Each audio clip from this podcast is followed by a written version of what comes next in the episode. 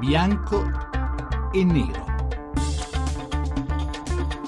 Sono le 18 e 13 minuti, benvenuti a Bianco e Nero 800 05 05 78, il numero verde per intervenire e dirci la vostra sul tema della puntata di oggi, alla fine del dibattito tra i nostri due ospiti che tra un momento vi presenterò. Oggi parliamo del cosiddetto decreto Sblocca Italia, un insieme di norme che il governo ha presentato qualche mese fa al Consiglio dei Ministri e che dovrebbero in teoria, ma insomma nelle intenzioni del governo, far ripartire la macchina Italia, le infrastrutture, gli investimenti, e tutto quello che in genere si ritiene essere bloccato da burocrazia, da mancanza di volontà, da mancanza di fondi e via discorrendo. Sblocca Italia deve togliere i legacci, i lucchetti, le, le, difficoltà, i cavilli che tengono l'Italia ferma da tanti anni. Però c'è un però, molti sostengono che questo decreto in realtà darebbe la stura a molti problemi, cementificazione, corruzione, perché ovviamente alcune di queste norme come dire, abbassano i livelli protettivi degli appalti, eh, degli investimenti, del controllo sulla legittimità di certe opere. Quindi da un lato il governo vorrebbe semplificare le procedure, magari fare in modo che non accada quello che è accaduto a Genova, in cui i TAR, consigli di Stato hanno bloccato i lavori che poi hanno prodotto eh, una vittima e, e disastri ambientali giganteschi. Altri però dicono attenzione, perché abbassare troppo la guardia poi può dare la stura a tante cose molto dannose per gli equilibri ambientali del paese e anche per la criminalità che potrebbe approfittarsene. Noi di questo parliamo, questo decreto sblocca Italia. La sblocca davvero o come alcuni dicono la rottama? Ne parliamo con Umberto del Basso De Caro, sottosegretario sottosegretario che non c'è più, probabilmente sottosegretario al Ministero delle Infrastrutture e Trasporti. È incredibile la tempestività con cui cadono le linee esattamente nel momento in cui presento gli ospiti. Comunque, Partito Democratico, lui è il sottosegretario al Ministero competente su questa materia, cioè il Ministero delle Infrastrutture e dei Trasporti, tra un secondo lo recupereremo. E intanto saluto diciamo, il suo contraddittore, l'altro ospite, Angelo Bonelli, portavoce dei Verdi. Buonasera. Buonasera. È tornato anche Umberto del Basso De Caro, sottosegretario, buonasera, benvenuto e grazie per essere qui con noi. Buonasera, grazie a lei. Allora, come sempre, la liturgia, se così posso dire, della nostra trasmissione prevede che prima di dare il via allo scontro o all'incontro, vedremo come, come andrà, eh, sentiamo effettivamente di cosa parliamo nella scheda di Daniela Mecenate. Il decreto sblocca Italia è in discussione in questi giorni alla Camera, in Commissione Ambiente, ma c'è già chi chiede di bloccare lo sblocca Italia. Il cosiddetto decreto Sblocca Italia è un provvedimento con cui il governo conta di far ripartire investimenti e opere infrastrutturali che la burocrazia o la mancanza di fondi hanno costretto allo stop.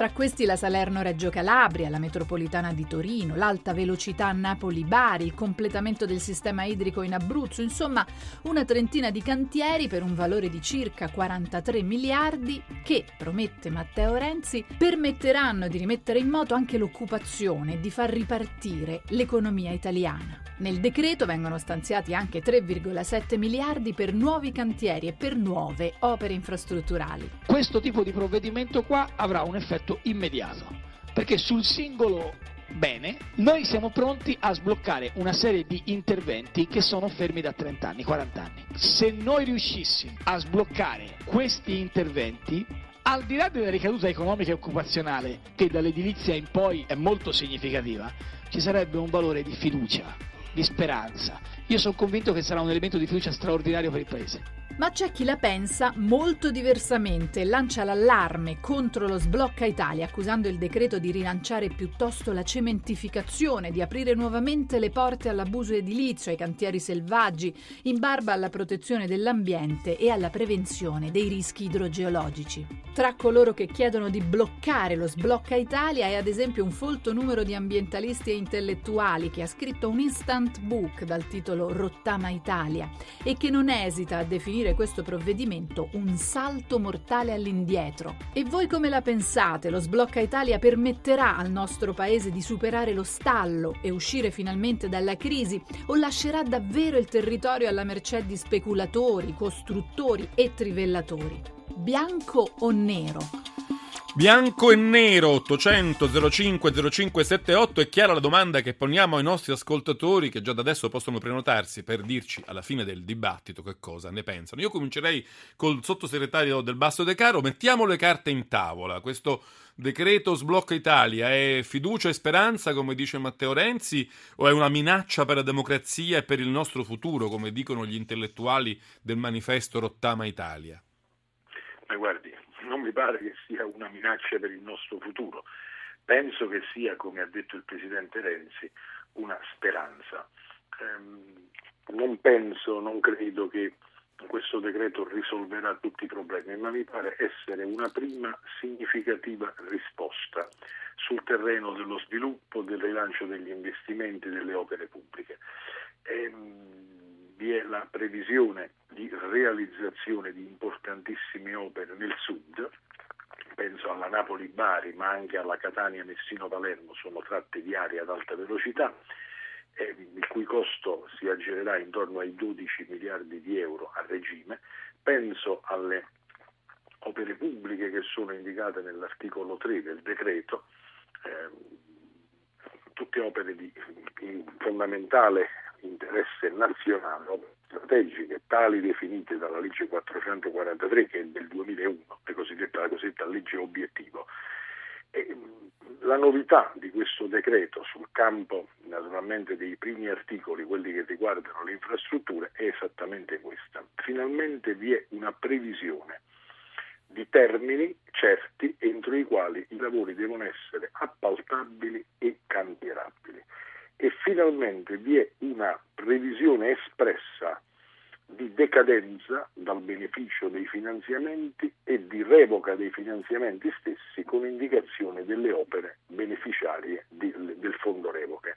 Quindi mi pare questa una grande novità. Quindi lei dice non sarà la panacea di tutti i mali, ma certo no. non è una minaccia per il futuro. La fermo un momento perché voglio sentire brevemente anche, diciamo subito, l'altra campana, Angelo Bonelli, che invece eh, teme che questo sblocca Italia non solo non funzionerà sul versante positivo, ma avrà eh, conseguenze piuttosto negative sul paese. Bonelli. Sì, diciamo che sono molti gli aspetti, non vi è dubbio che eh, quello che diceva il sottosegretario è vero, nel senso che l'Italia ha bisogno di tempi e regole certe, però non devono essere unilaterali. Comincio a fare degli esempi tanto per farci comprendere da chi ci sta ascoltando. Andiamo nel settore dell'edilizia. Questo provvedimento, questo decreto dà il via libera a una deregulation edilizia che è inaccettabile e eh, molti cittadini sanno, ad esempio, che quando nascono dei quartieri in alcune città d'Italia, le più grandi, da Milano, Roma, ad esempio, Napoli, uno dei grandi problemi che molti cittadini si devono affrontare è quello delle opere di urbanizzazione, vale a dire le strade, le fogne, cioè costruiscono le case e però tutto intorno rimane veramente una, una landa desertica. Cosa fa questo eh, decreto un grande favore di fatto ai costruttori, che noi chiamiamo in questo caso speculatori. Per esempio, le opere di urbanizzazione che devono essere eh, pagate per consentire ai comuni di fare strade, fogne, depuratori, scuole, viene consentito essere, che siano pagate a rate.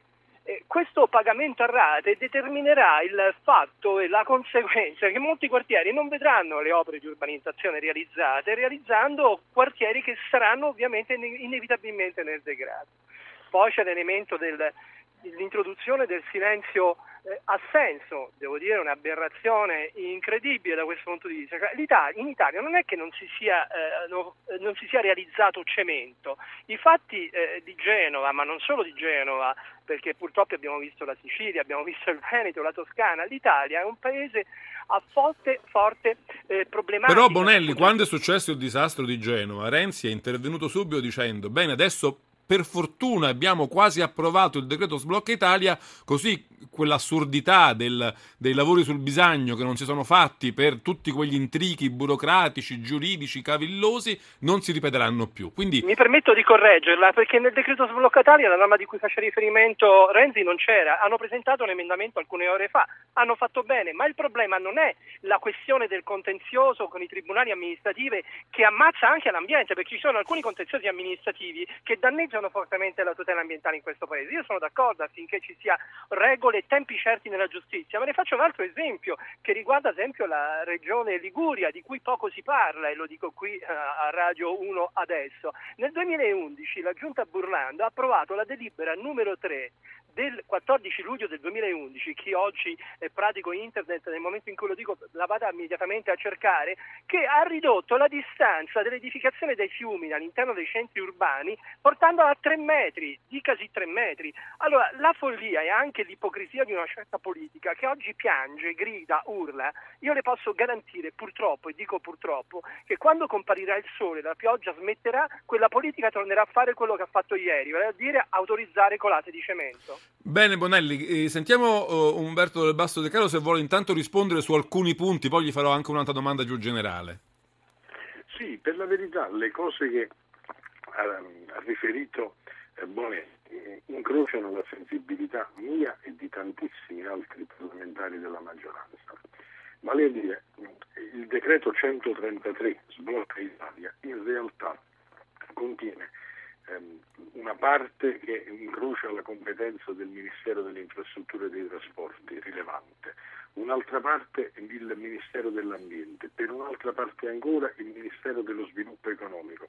Sotto certi profili è un decreto omnibus. Ora naturalmente le cose che dice Bonelli eh, sono certamente all'attenzione della Commissione che le sta valutando e stiamo facendo le nottate proprio per valutare la possibilità di emendare e di migliorare il testo introducendo appunto eh, previsioni normative che tutelino maggiormente l'ambiente, il territorio e che siano appunto ehm, in grado di coniugare la celerità nella realizzazione delle opere con appunto la tutela del territorio. Si parla per esempio di poteri commissariali, sia in riferimento commissario che attuerà la, la realizzazione della Napoli-Bari e della Catania-Messina-Palermo, ma anche del commissario di Bagnoli-Coroglio.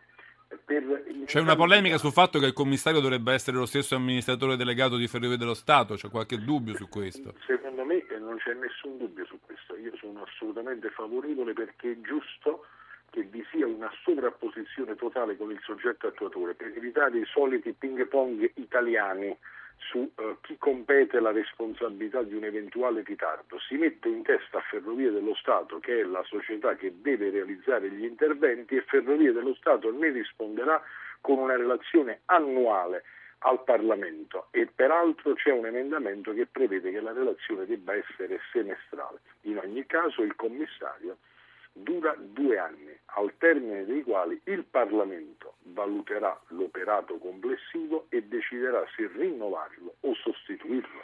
Ma mi pare giusto su questo. Ora, le norme alle quali non la sento più dal basso. E io mi auguro siano emendate e migliorate. Il lavoro che stanno facendo sta facendo la Commissione.